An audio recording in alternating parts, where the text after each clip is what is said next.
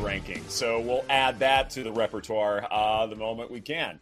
Welcome to BetQL Daily, presented by BetMGM. Ed Egros and Erin Hawksworth here with you from 9 to noon Eastern on the BetQL Network.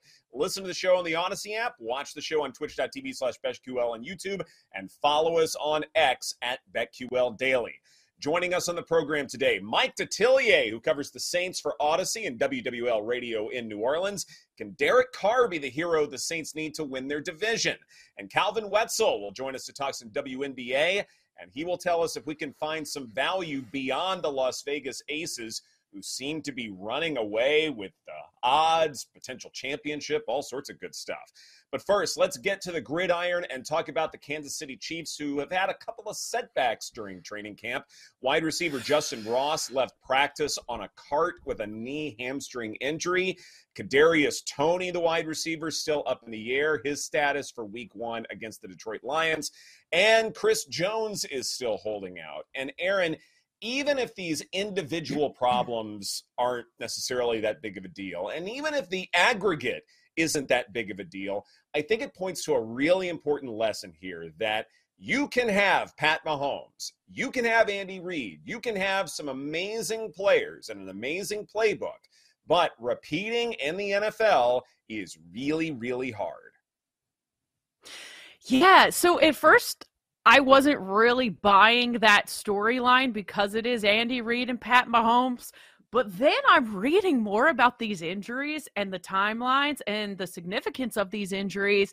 And I actually do think it is a concern. I mean, you also have tight end Jody Fortson. He dis- dislocated his elbow and then he's got some shoulder injury stuff. Isaiah Pacheco, he is rehabbing from injuries. Of course, you did mention Kadarius Toney, which I think is huge. And then you look at the depth chart and it's just like Q, Q, Q, Justyn Ross, you mentioned. I mean, I think the the depth at wide receiver, you have Jerick McKinnon and, you know, Clyde Edwards Helaire still in terms of the depth chart at running back. So I wouldn't be too concerned there. But the Kadarius Toney thing, I think that might take a while. And he's had some injuries that I just think that this could be something that lingers. You don't want to rush him back. And now that you have the third string wide receiver, Justyn Ross, questionable, it's starting to feel like could we, and I don't want to overreact too much, but could we see like the Chiefs get hit by the injury bug? It's possible. It, certainly is possible. And while I get that someone like Kadarius Toney isn't of the same caliber as, say, like a Tyreek Hill when the Chiefs uh, lost him to the Dolphins, at the same time, when you have so many injuries at one position, it can add up and it can be a really big deal. And I don't want to necessarily just fall back on this notion that Pat Mahomes can throw to just anybody. You need to have at least a modicum of talent, and certainly the Chiefs wide receiver corps, they've got plenty of guys uh, who are fantastic pass catchers. Again, though, you have enough of these injuries, uh, it will eventually add up. And not to mention the fact that each individual receiver, I feel like, Erin, has a unique skill set that the Chiefs utilize to have such a creative and diverse playbook. When you don't have those things, like you don't have a guy who can go in pre snap motion, or you don't have a guy who's effective out of the slot, whatever the case may be, eventually you become a little bit more one dimensional with the passing game. And some defenses will be able to game plan for that. I'm looking up Lions at Chiefs. Uh, wh- what is it now? It uh, when I first made uh like went to the look ahead, it was at seven, but I think I'd be on mm-hmm. the Lions as underdogs now here, week one at the Chiefs. There, I think it's a good number if it's still at seven. Yeah. Uh, BetMGM has it at six and a half at this point. The total is still really high at 54 and a half uh, for whatever mm-hmm. that might mean. Yeah, I mean, not not going through seven is uh, you know perhaps a bit of a concern there. Um, you know, at six and a half, perhaps uh, there's a little bit of uh, you know a, a, a, little bit of a teaser opportunity there. But yeah, the seven was probably one to pounce. Yeah, the seven was the number. Obviously, it looks like it's at six and a half now. And if this this injury stuff doesn't look like it's getting any better, I could see you know this even getting shorter but uh definitely intriguing something to keep an eye on because a lot of people are high on the lions that's going to be a fun game week one Oh yeah, it, it, should be exciting, and certainly this isn't something where, despite these injuries, uh, the Chiefs should still win this game. I mean, we can be really high on the Detroit Lions, but still understand that the Chiefs are still the best team in football. But you also need to have some things go your way to become a Super Bowl champion, and th- they can overcome all of this. You know, not to say. Oh my gosh. Can't. But I just yeah. want to hear Dan Campbell's speech, his raw, raw speech to get his guys all fired up to go into Arrowhead and beat Pat Mahomes. Oh my, I would love to be a fly on the wall for that speech. Yeah, exactly. That would be fun. I yes, and, and especially given that uh, you know expectations are high, so we're going to hear more from Dan Campbell, and uh, the Lions will be uh, in the spotlight a good bit more. Uh, that to me is exciting. Uh, I can't wait to be a part of that. So that that should be a mm-hmm. good time.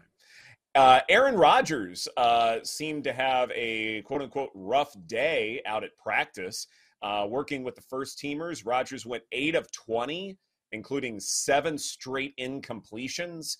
I get it's just a practice, and I get that uh, you know Rodgers may have been working on specific things, and maybe there was some miscommunication, whatever. Uh, but uh, any concern here, Erin? I mean, yeah, I think his age and just thinking that all of a sudden because he's there and everything seems to be hunky dory in New York with the Jets and he's going all these concerts and making appearances, that doesn't translate automatically to wins on Sundays. So I think that it is a concern.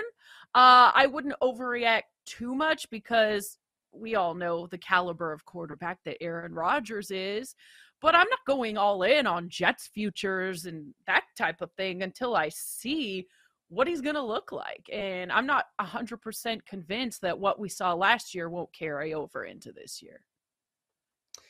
I wonder when it comes to just the art of practicing football if sometimes you have gamers who perhaps don't look great in practice, but they know how to turn it on for a game. So that's certainly a possibility. Uh, I haven't been to enough uh, Packers practices uh, when Rodgers was out there to know if he is a quote unquote gamer. Uh, but I do know that sometimes in practice, you may be working on specific things. And if those things aren't working out, then you might have a bad stat line. Another possibility, too, is sometimes it might make for a good wake up call if there is miscommunication or if receivers aren't as crisp as they should be running their routes, then you look at eight of 20 with seven straight incompletions. Uh, that can be a bit of a wake up call. And perhaps you want to put that wake up call out there so that maybe everyone's just playing a little bit better, practicing just a little bit better. So it is something that could actually turn into a positive if it's done the right way. The question is do you trust the Jets and do you trust Aaron Rodgers to be able to handle a bad day on the ranch, so to speak, and turn that into something that we could enjoy come Sunday. Yeah, so I'm reading the story on Pro Football Talk, and it does appear that the pass pro was spotty. There were a couple of drops, as you alluded to, and then you throw in a few misfires by Aaron Rodgers, and that's how we kind of got to that number. So it wasn't like all on Rodgers, it appears, you know. The headline makes it seem like it was, but once you do a deeper dive into the report, I I think it was a team effort on the rough day. Yeah, I would agree with you there. Uh, perhaps a little bit of mislabeling or the headline was uh, a little bit awkwardly put. I know but, how many people are like, "Oh, yeah. Rodgers had a rough day." Click, click, click. Can't wait to hear about right. this.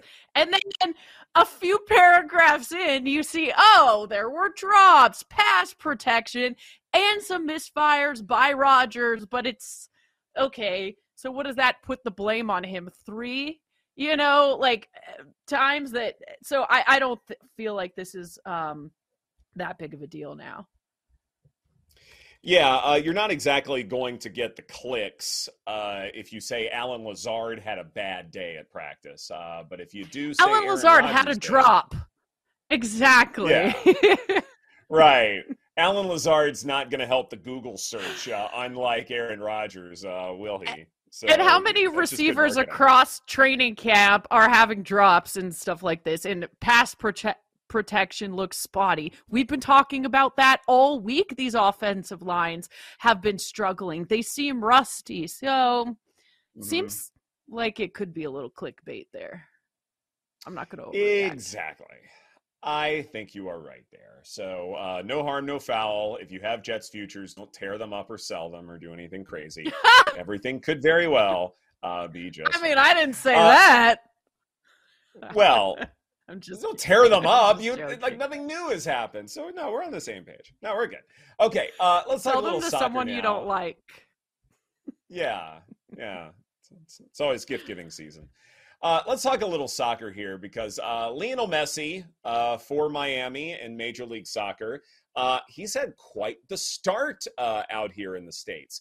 He has cashed an anytime goal scorer bet in every single one of his MLS games, going all the way back to July 21st up through August 15th, which is yesterday, against Philadelphia. Now, some of these numbers uh, have not offered, say, a ton of value, uh, but this is nuts that in seven or six matches, he has been an anytime goal scorer.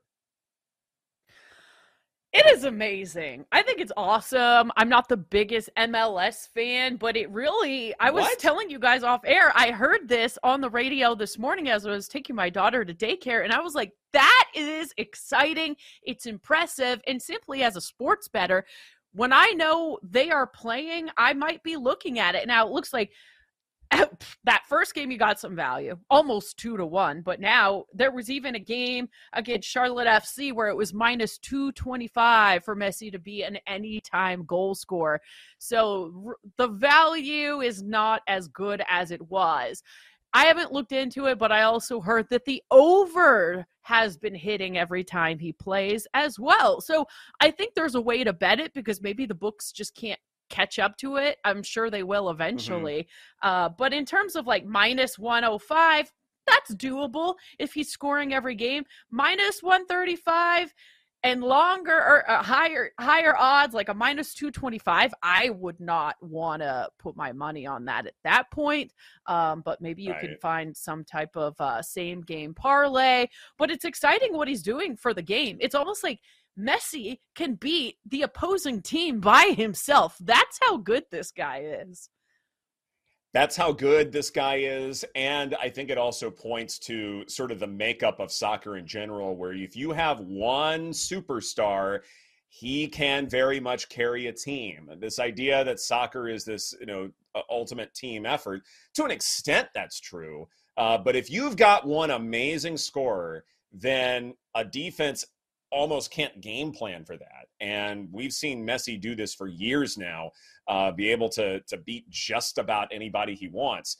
And here we are again doing this against Major League Soccer competition, and he still has it. And uh, certainly it's been impressive to see. And we're talking about Major League Soccer in our headlines. That's how impactful Messi has been uh, in the grand scheme of things. Also, real fast, want to get to, uh, yeah, yeah, I was just gonna say on, on the heels of that, like all the players getting the bag from Saudi Arabia, we see Neymar also.